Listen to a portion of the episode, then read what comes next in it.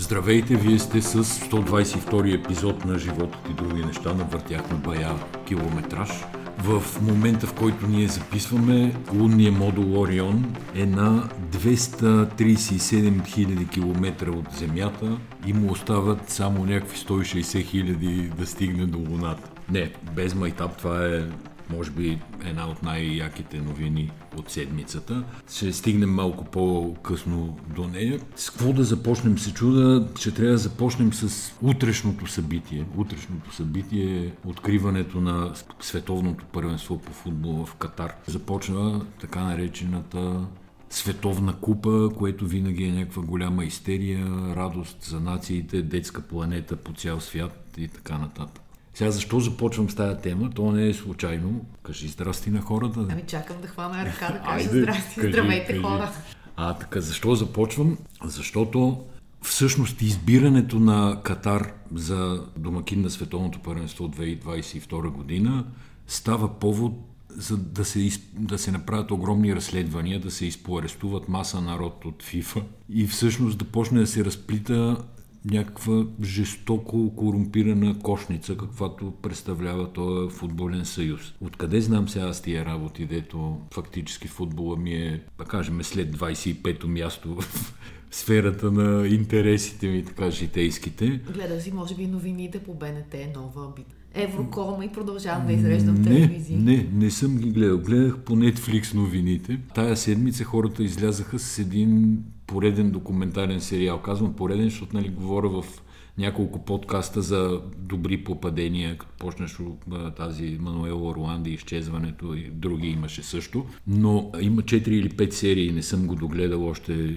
целия. Журналистическо разследване по Netflix, документален филм за корупцията в ФИФА. И всъщност това, което виждам там, е наистина потрясаващо. Това е една уж саморегулираща се организация, която в края на 60-те се комерциализира с влизането на първите спонсори. Сега няма да разказвам цялата история, за който се интересува от футбол, а това са със сигурност много хора в България, в света и много хора от а, нашите слушатели е добре да вземе да си го пусне. Страшно интересни неща се говорят вътре. Но 2010 всъщност, за да съкрата малко историята и да стигнем до Катар, 2010 е голямо гласуване. Гласуват се едновременно световни, домакините на световните първенства за 2018 и 2022 година. Сега в това разследване участват 10 на 15 журналиста, ако не и повече. Много е богато направено, плюс не само журналисти, има там Сет Блатер има интервю, главни действащи лица от всичките засегнати страни, така да се каже. Но едната журналистка прави интересното наблюдение, казва те сега защо гласуват, защо решиха да гласуват две домакинства наведнъж. Защото повечето хора в изпълнителния комитет са на пределна възраст и си дават сметка, че това за тях ще е последното гласуване. Тоест те са поели ангажименти, които трябва да изпълнят или гледат да си осигурят годините след пенсия? Тя казва, this was a great payday for the executive committee. Значи втората част. Да, Втория значи, втората част обаче. Ще върна малко назад лентата, наистина историите са интересни. Преди това, за да стане, за да стане Южна Африка домакин на световно първенство. Нали, сега тук идеята е, че това са световни първенства по разни държави, които не са известни с футболната си култура, история, успехи, постижения и така нататък. Успяват, това е години по-рано, успяват да направят Южна Африка домакин на световното първенство, като дори пращат частен самолет, взимат Нелсън Мандела, който по това време е вече съвсем на края на силите си, болен, едва върви и го завличат в Тринидад и Тобаго. Тринидад и Тобаго, това е 22 часа път с самолет от Южна Африка до Тринидад и Тобаго, за да може той да си осигури гласа на тая изключително важна държава в изпълнителния комитет на ФИФ. Той отива, те печелят, след което започват едни странни плащания от страна на Южна Африка, на държавата. Като това става няколко години по-късно. Хваща разследването едни 10 милиона долара които държавата Южна Африка плаща по частна сметка на един от членовете на изпълнителния комитет, 10 милиона долара с мотив за развитието на южноафриканската диаспора в Тринидад и Тобаго. И разбира се, тия пари никога не стигат до никаква южноафриканска диаспора, ако изобщо има такава в Тринидад и Тобаго и си отиват по сметките на този човек. Та, това е за иллюстрация на това как са вървели нещата. И 2010-та конгрес, в който присъстват, на който отиват Бил Клинтън лично. Тогава основните кандидати са Англия и Съединените щати. И всички смятат, че поне едната от тия държави ще спечели домакинството на световното първенство. Значи отива лично Бил Клинтън с огромна делегация. От английска страна отива ония премиер с Брекзита, приятеля на Бойко Борисов, как се казваше? Камерън. Да, Дейвид, Камерън, с Дейвид Бекъм, с принц Уилям, с инфлуенсъри, с народ. И се, всички се нареждат на този конгрес. Нали? Клинтън седи обграден от а, членове там на държави, на изпълнителни комитети и подобни. И излиза се Блатер и вместо да обяви Англия и Съединените щати, както се очаква, обявява Русия и Катар. И това взривява абсолютно всичко. И фактически започващото световно първенство в Катар, според мен е, в, някакъв, в някаква степен и надявам се, финала на тая грозна и безобразна корупция в ФИФА, защото оттам, неща, оттам които, тръгват нещата. Които се случват. Едното е, че Дейвид Бекъм в момента, този, който е бил там в твоя разказ, е лице на Катар като туристическа дестинация и като футболна вече планета от утре нататъка. А сделката не се знае колко струва за това да го наемат за инфлуенсър Бекъм, но се смята, че са около 150 милиона лири. И другото интересно нещо е, че всъщност там не може да се пие бира. Не знам дали знаят това нещо. А Budweiser е основният рекламодател на FIFA и са дали една турба пари. И сега катарците казват, много се извиняваме, обаче вие можете да си продавате вашата биричка на тук доста далече от стадиона, не може в хотелите, само в определени зони. Обаче, в VIP ложите пият. В VIP ложите, това да. исках да ти кажа, но в VIP ложите, които струват по 20 000 долара едната ложа, там ще се продава алкохол. И по този повод имаше една много яка реклама, която ти не оцени на време, но сега аз пак ще ти я припомня. Я Тя беше припомни, на... да видим Тя беше какво на... съм пропуснал. Да, на една бира британска, Брюдок се казваше и тя беше сложила билборди първо Русия, след това Катар. Много сме нетърпеливи да дочакаме и Северна Корея. Всъщност това е реплика към цялата твоята история, само че влизайки в рекламата. И това е вече я оценявам. Вече Добре, оценяваш, нали вече така? И всъщност това, което основните критики, те разбира се са за, за корупцията, но тъй като не е много удобно да се говори на официално ниво за, за корупцията, затова всъщност те микротаргетират към различни групи. В смисъл, големия проблем на, на, на Бекъм е, че той винаги е бил посланник на добри каузи. Примерно, той е първия футболист, дал интервю за едно гей списание. И сега изведнъж ти отиваш, ставаш посланник на държава, в която жените нямат права като мъже. Имаше смъртни случаи по време на строежите на стадионите, които бяха прикривани. Да си Понеже гей... нямаше стадиони преди това. Точно така. Да си гей в Катар. е проблем.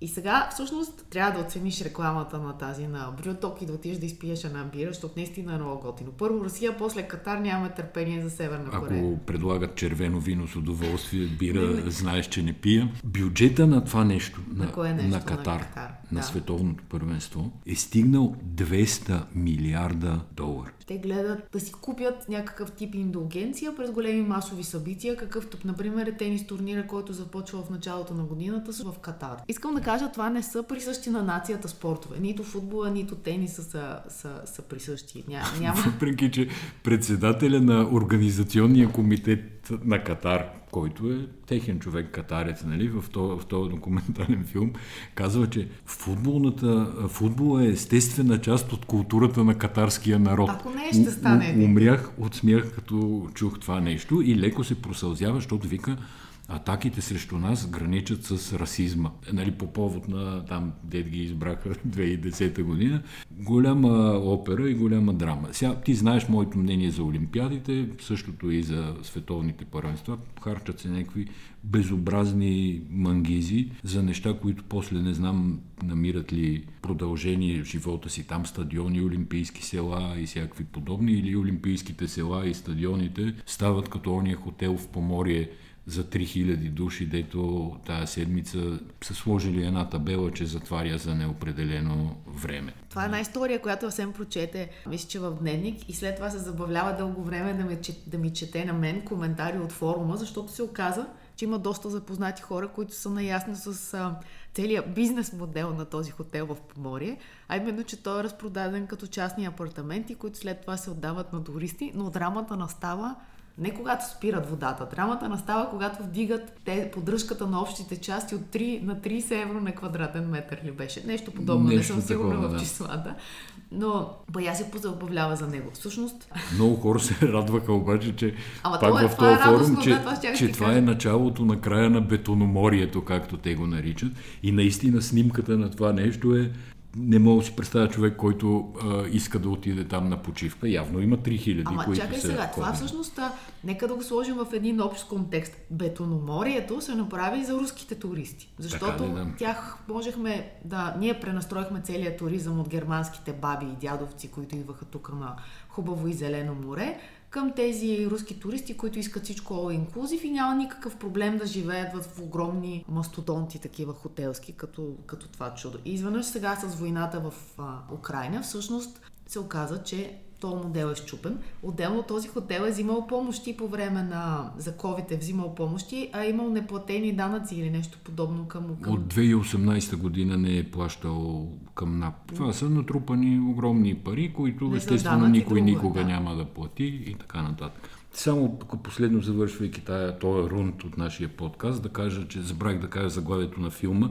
Казва се FIFA Uncovered в Netflix отидете, гледайте, ще видите чудеса. Всъщност сега е момента и аз да препоръчам един филм. Кажи ми, ако случайно сме говорили за него в предишен подкаст, понеже малко ми се слива какво си говорим с теб в живота и какво говорим с хората. Толкова сме откровенни в този подкаст. Но филма беше за Карлос Гон. Говорихме ли за него? Документалния разследване. Честно за... ти кажа, ние много си говорихме и го гледахме, но дали говорихме по подкаста, така да се каже, не съм много сигурен. Добре, това е онова CEO всъщност на Рено първо, който отива в Нисан, в Япония, в централата на Нисан, където бележи големи успехи, трупа милиони, накрая става общо CEO, отговарящи за Рено и за Нисан и във Франция. Япония и е арестуван в Япония, и откъдето... почва да краде пари, да си купува къщи, яхти и да си присажда коса и подобни работи. И да си послага обувки на високи подметки. Самата компания Рено почва да го подозира, че той отклонява средства. Мисля, че за около 80 милиона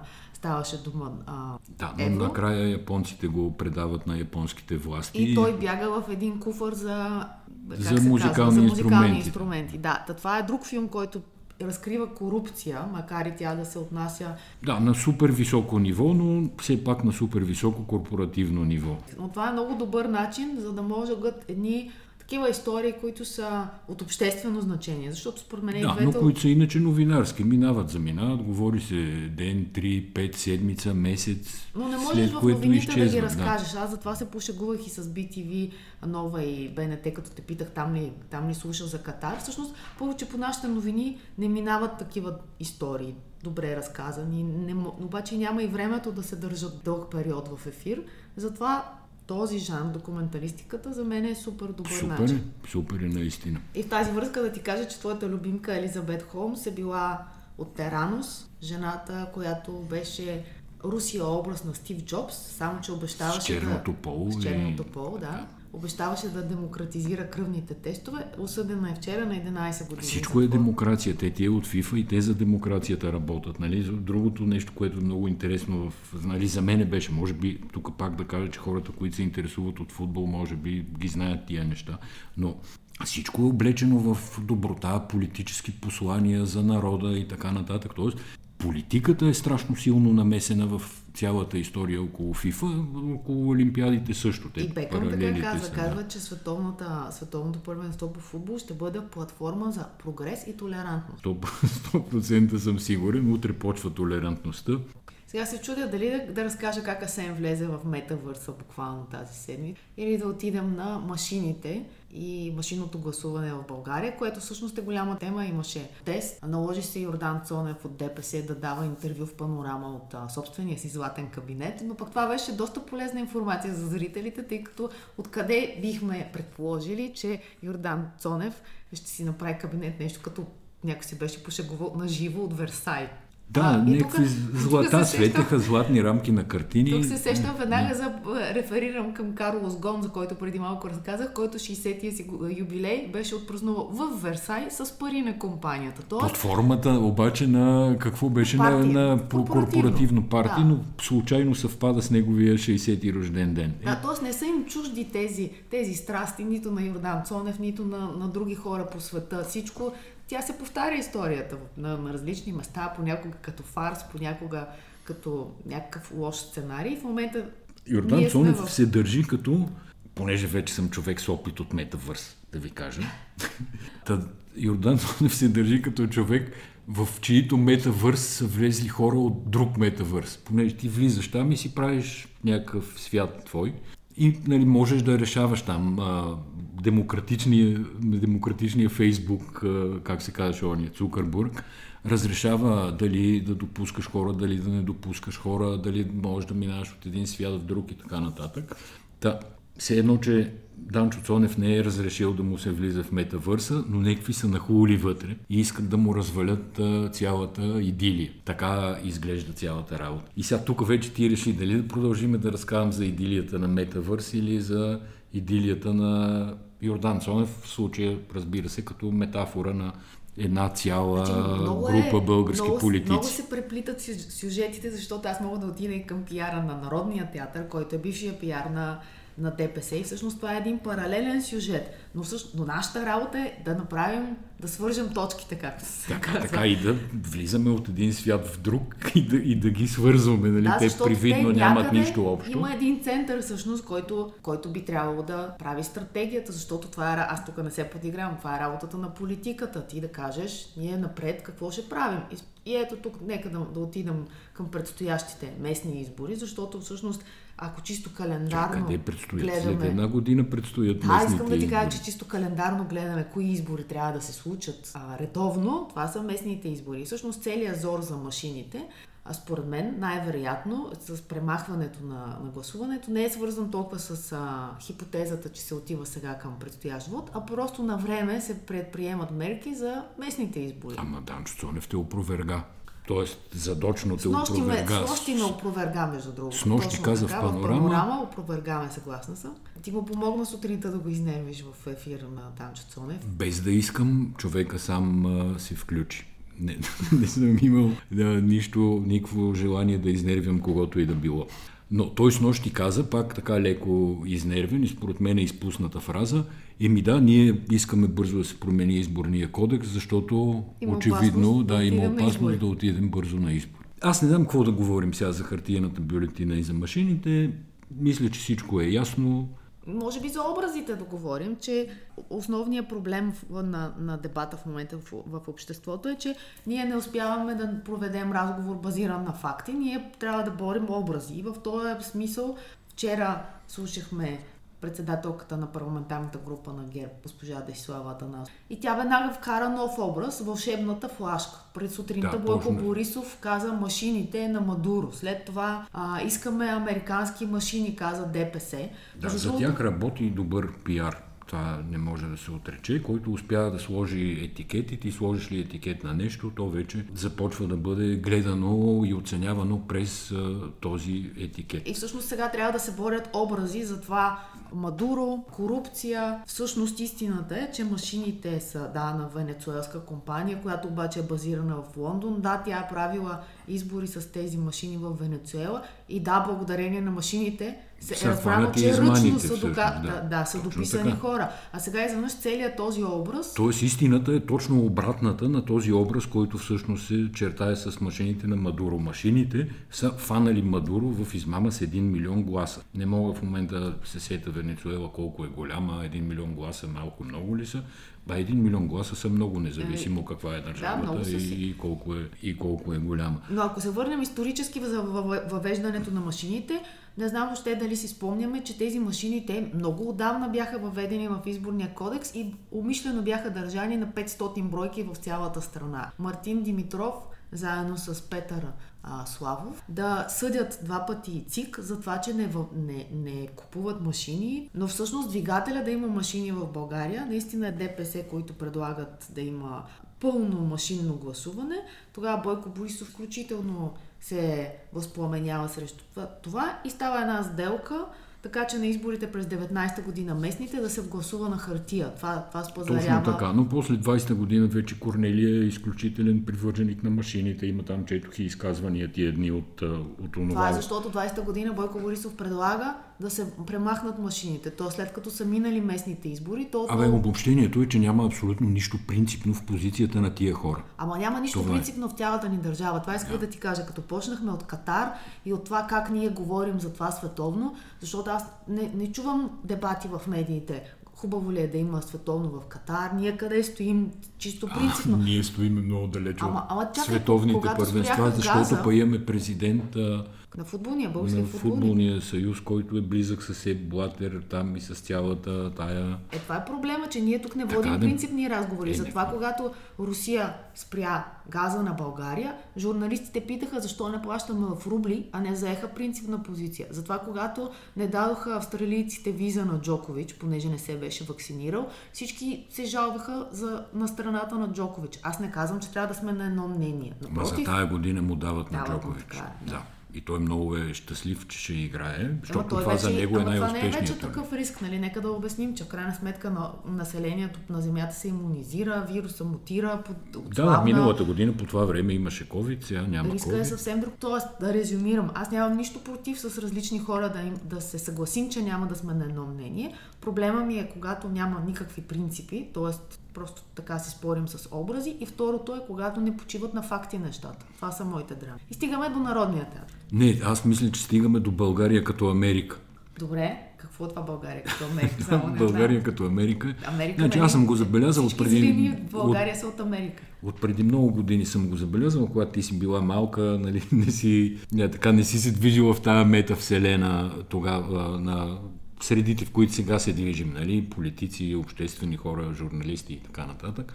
Но още отдавна ми беше направило впечатление, че всичките ченгета, настоящи, бивши, под прикритие, явни и подобни, за всичко се позоваваха на Америка. Гледай, гледай в Америка колко е хубаво. Нали? Те за да убедат така хората, че са демократи, че те са за установяването на демократичен режим в България. Но това беше така спорадично и по-скоро в частни разговори. От известно време насам, всеки, който иска да направи някаква голяма поразия в българския политически и обществен живот, започва да дава примери с Америка. И като започнем от Костадин Костадинов. Костадин Костадинов преписва уж някакъв закон от Америка за чуждестранните агенти. И го набутва в парламента, като иска всеки, който е получил някакви пари от някъде, които не са от български източник, там да се обявява за чуждестранен агент, да няма право да прави някакви неща, както и да е. Явно този закон няма да мине, но всъщност това е закон, който е преписан от Путин, не е преписан от Америка, защото нали, правихме сравнение, в сайта имаше стати, Американ, американският закон е от 30-те години, мисля, на миналия век, в съвсем други обстоятелства, имал е други цели, обхвата му е различен и, и, и така нататък. Но това, което този от Варна предлага Костадинов е всъщност едно към едно руския закон. Нали, за да удари там каквото той си мисли, някакви Америки за България, някакви чудеса и подобни. Карикатурният енергиен министр, който непрекъснато нещо така намеква, че той е американец, той с Америка е като гърне и похлопак. Ако си спомняш, ние този човек го познаваме всъщност с тебе от едни тенис турнири идваше да гледа, които, с които ние имахме нещо общо там. И ги организирахме още преди да стане министър и той разправяше как той с американците така поорганизира тенис турнири в Америка, някакви басни легенди говореше. И сега този човек, нали, дето с американска диплома, която не може да я покаже, се опитва да държи имидж на някакъв прозападен човек. Същевременно извършва точно обратното и прави всякакви възможни безобразия. Слава Богу, не може, ама се опитва силно, да вкара обратно България и българската енергетика в руската орбита с Газпром, с горивото за Козлодой. Там, нали, говорили сме в други подкасти, да не влизаме в подробности. Та такъв още един американец. И сега Йордан Цонев и ДПС почват да викат, ние искаме машини за гласуване като в Америка. И това е. Значи, ма, там пиар фразите са три. Мадуро, магическата флашка и гласуване като в Америка. Добре, ама в Америка се гласува по всевъзможни начини. В първо има различни щати, знаеш ти. Отделно, че се гласува по различно време за различни да. неща. Обикновено един, един щат гласува и за още няколко неща, които са свързани с федералното власт. Абсолютно е. Лос-Анджелес с Smartmatic, например. Община е Лос-Анджелес да работи с машини на Smartmatic. Други Която, общини ба, работят кажи, с... Е Smartmatic? Smartmatic са производителите на машините, с които гласуваме в България. Никъде в Европа не се е било гласувало. Не е вярно. В Белгия се гласува с абсолютно същите машини. Естония гласува електронно с разработка на същите тия Smartmatic.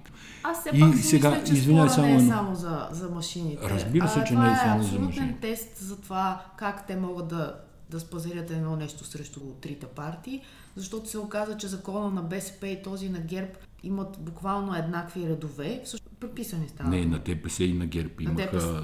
Тая седмица някой извади скриншот и мисля, че Божидар Божанов. Божанов го извади, да. Беше супер интересно. Но, но БСП вкарва, т.е. самите ГЕРБ казват, не, ние не сме вкарали това в дневния ред, т.е. БСП го вкарва и според мен това е един голям тест БСП за са, управление. Да, черноработниците. Те вкарват, а евроатлантиците от ГЕРБ и от Движението за права и свободи просто така подкрепят. Но, но, но това е, отива отвъд машините и американския модел за правене на, на избори.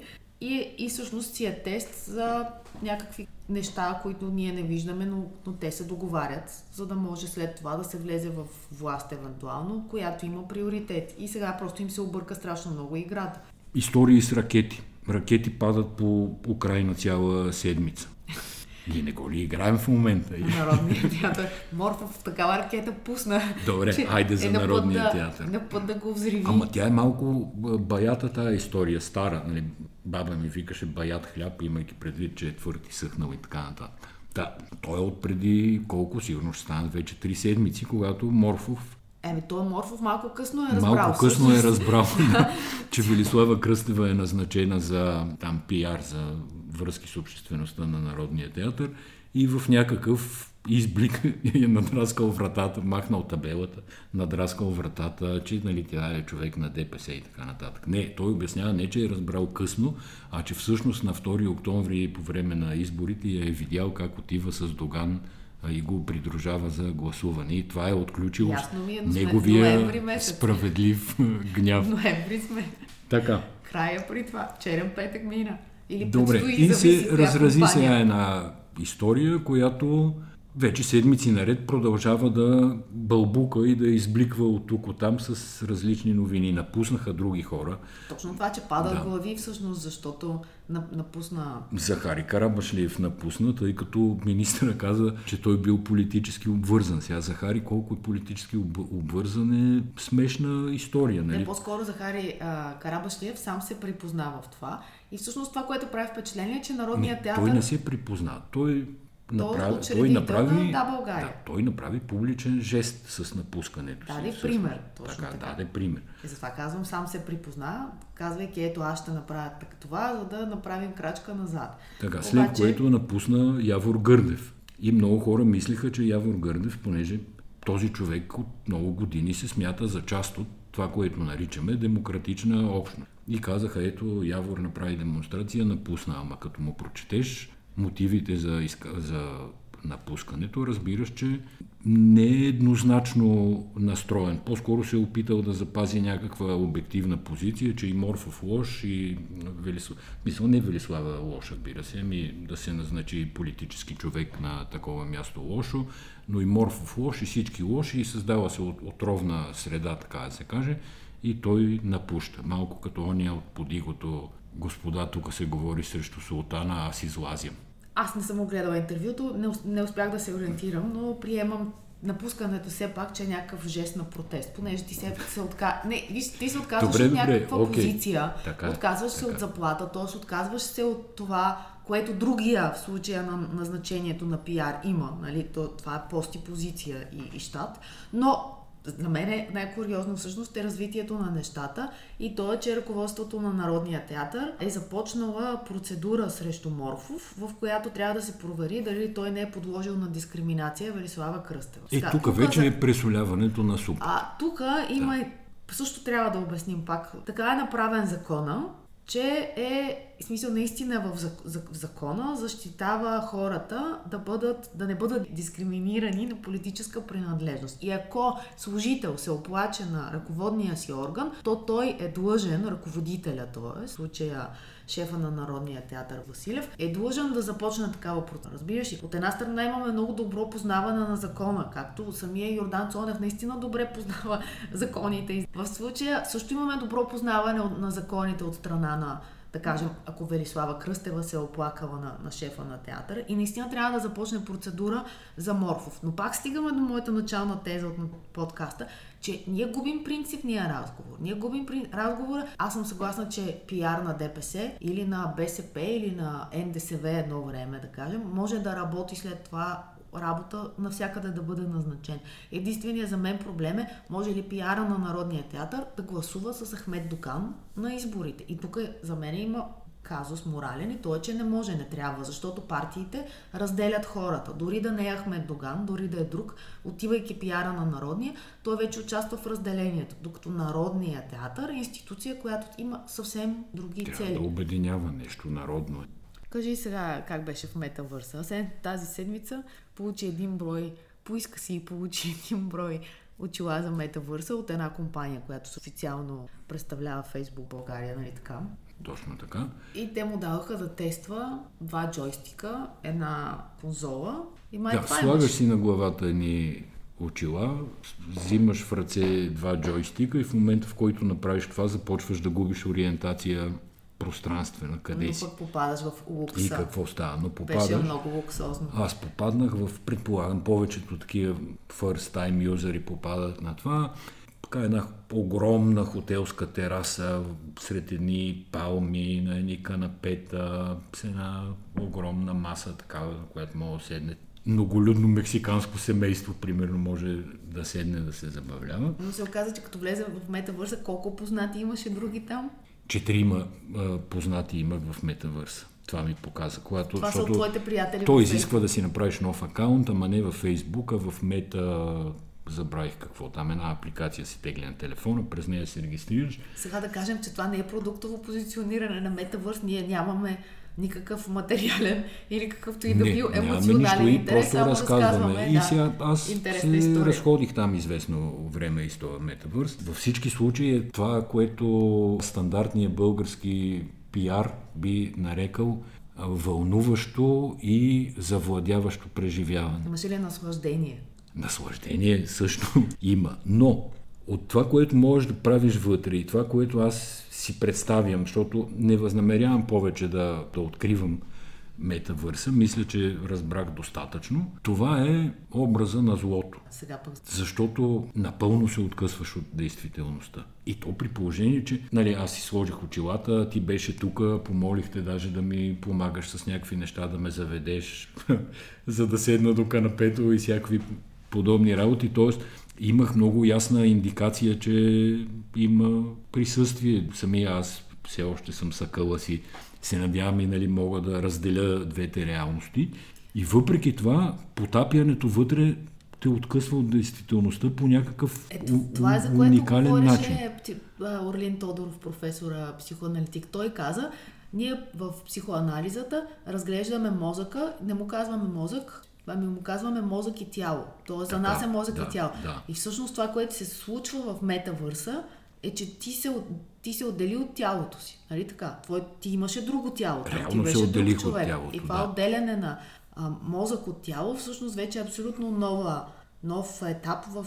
До сега хората не са можели, може би само в съня си се отделяш от тялото си, нали? Обаче ти нямаш Много прилича на сън, на сън, защото той има едни странни звуци, чуваш през цялото време. Сега да кажа на хората какво представлява всъщност и за да не се пребиеш, да не, нали, да не си нанесеш непоправими вреди. В един момент очилата се включват на режим, в който можеш да видиш помещението, в което си, макар и по много странен и също мистериозен начин, но си виждаш, да кажем, в случая нашия апартамент. Можеш да си очертаеш една зона, от която, т.е. игрална зона, да кажем, от която като тръгнеш да излизаш, има електронна стена и това те предупреждава, че тръгваш да излизаш. Вече ако продължиш да излизаш и се бутнеш, не можеш да се бутнеш, защото когато излезеш всъщност от електронната стена, се включва онова изображение на пространството, което, в което ти действително си и можеш да се ориентираш.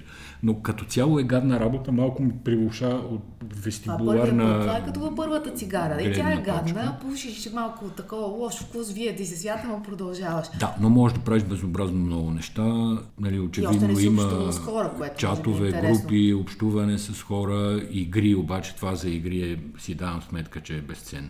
Ма беше всичко ужасно скъпо. Аз се огледах. А, поиска ми 30 долара за да отида на фитнес. После исках да гледам нещо. И там да, не е за бедни. 29, не е за бедни. Трябва да се каже, След това ми е поиска още 9,90 за нещо друго. В общи линии обърнах се на три страни от всякъде ми поиска. Да, ако се регистрирате, ще ви поиска PayPal или кредитна карта веднага и всъщност ако не си дадете PayPal и кредитната карта, нищо не можете да направите, освен да гледате едни балони, такива едни обли сфери ти се движат над главата, но до там. Това с метавърса, ако някой иска да ме опровергава, да заповяда в коментари, където шерваме неща в Булевард България. Ще съм много любопитен да водим разговор за този метавърс. Между другото, даже мисля да се обада на горе споменати от тебе психоаналитик Орлин, да видя дали той е пробвал метавърс да влиза с очила или не. И на... Просто ми е любопитно дали е емпиричен опит това, той което разказа казва. много интересен случай за едно дете, което прекарва часове наред с конзола на очите и не е забелязал, че в рамките на много кратък период от време е напълнял с нещо между 20 и 30 кг. 30 кг за един месец, каза Орлина. Всъщност той го даде като, това. Това, това го даде като пример за отделянето на, на мозъка от тялото. Добре, да я кажем за ракетата. Ракета. Артемис, най-мощната ракета в света. Кажи си, разрешавам. Абе, важно е да говорим за огромните постижения на световната наука и техника. За да си дадем сметка, че в друг свят, в друг метавърс, хора се занимават с много по-различни неща от това как точно да се подправят протоколи от секционни избирателни комисии. Това е ракета Артемис, която е за сега безпилотна, но тя всъщност движи, носи с себе си модула Орион, който е оригиналният модул, с който след 2-3 години, мисля, че първия, след началото на 70-те години, първия полет а, с хора екипаж до Луната. Тя ще стигне до Луната. Днеска са минали два дни, почти три дни вече. Два дни и 22 часа, мисля, че беше, когато започвахме по подкаста и след още ден и половина ще стигне до Луната. Там ще се правят всевъзможни експерименти. През нощта са правили чекове и прегледи от различни камери, защото тя има страшно много камери има по тази ракета. И са правили прегледи и чекове на всички системи, на представянето на самата ракета, на състоянието на пътническия модул. Пак казвам, пътнически модул има пътници, там не ами екипаж в него няма. И НАСА казва, че всичко, което са видели, далеч надминава първоначалните им очаквания. Тоест всичко се развива много по-добре. Харесва им. Харесва им много. Така че след ден и половина-два ще гледаме снимки от Луната. Добре, тук трябва да кажем за великата реклама на Исландия. Това е държавата с най-добрия рекламен креатив, които в седмицата, в която се случва изстрелването на ракетата, за която Асен говори, те излизат с нова автореклама на Исландия като дестинация, на която трябва реклама, да, да, да се отида за туризъм. Само да кажа, че предишната реклама на Исландия беше тук е по-добре от Мета и се подиграваха на Зукърбърг, който беше влязал в мета и рекламираше тук има живот, тук да. има удоволствие. И те всъщност показаха Исландия през нейните красоти. Сега показаха Исландия през нейния лунен пейзаж. Казаха и тук има лунен пейзаж. Да, няма нужда да се ходи до луната. За е, тук има лунен пейзаж. Да се ходи в... Но всъщност така водещата фигура, водещото лице в рекламата е един човек облечен в космически костюм. Тоест, някой там от техния креатив е знаел от месеци напред поне, че Артемис предстои да излита. Направили са креатива, знаели са целите на мисията. Изчакали са търпеливо, защото Артемис излетя, това е трети или четвърти опит, не мога да си спомня, но от началото на септември трябваше да излети. Имаше известни технически проблеми, които сравнително дълго време не можеха да се решат, но сега са решени, т.е. те изчакаха ракетата да излети и пуснаха тая реклама, което е гениално. И казват, няма за какво да ходите за 15 минути в космоса, колкото траят тези частните полети, които много богати хора евентуално Без могат да отидат. Да, да. да, елате в а, Исландия. Където има лунен пейзаж. И всъщност много има яка рекламата. И накрая са... свършваше с един билборд, който те са качили в космоса на Исландия. Тоест, когато хората отидат за 15 минути да видят, че се рекламира Исландия. Да, бе, хората мислят, забавляват се, живеят. А и така, всичко е прекрасно и ми мисля тук да теглим чертата е, не сме на, казали какво гледаме. Гледаме, започнахме да гледаме един нов сериал, който е от създателите на Dark. Тоест, освен сериозна документалистика, искаш да кажеш, ние сега гледаме някаква хорър мистерия. Ама гледаме, гледаме, два епизода сме изгледали, но ни хвана вниманието. Пътуване през Атлантическия океан, океан в края на 19 век. Един много голям кораб, който през цялото време в Абе, малко тип летящия холандец. Има един изчезнал кораб, който... Точно така, пасажирите да. си говорят за този кораб, да, който липсва те го намират, оказва се, че кораба си стои цял и непокътнат, но вътре няма жива душа, имало 1500 пътника. Там няма нито тела, нито трупове, нито нищо. Острова е, това кораба е насред океана и оттам нататък почват да се случват разни но работи. цялата концепция по-голямата концепция и тя е американския пример. Всъщност този кораб трябваше да стигне до Америка и това е мечтата на различни съдби, хора, които емигрират, бягайки от миналото си, от някакво страдание, с идеята за нова надежда. И те като Данчо Цонев, и те техния образ беше американската мечта, когато се оказа, че всъщност кораба трябва да направи рязък завой и после евентуално да се върне от там, откъдето е тръгнал. Но понеже Само да не остане да неяснота. Един кораб с пълен с пътници пътува за Америка, получава по радиостанцията, там по морзовите истории, нали, по телеграфа, координати, отива до тия координати и намира изчезналия 4 месеца по-рано кораб. За, и, та, има и два кораба. Мистериите, нали, и мистериите започват. Да, страхотно. Довиждане, дочуване. Дочуване, довиждане. Благодарим ви, че бяхте с нас.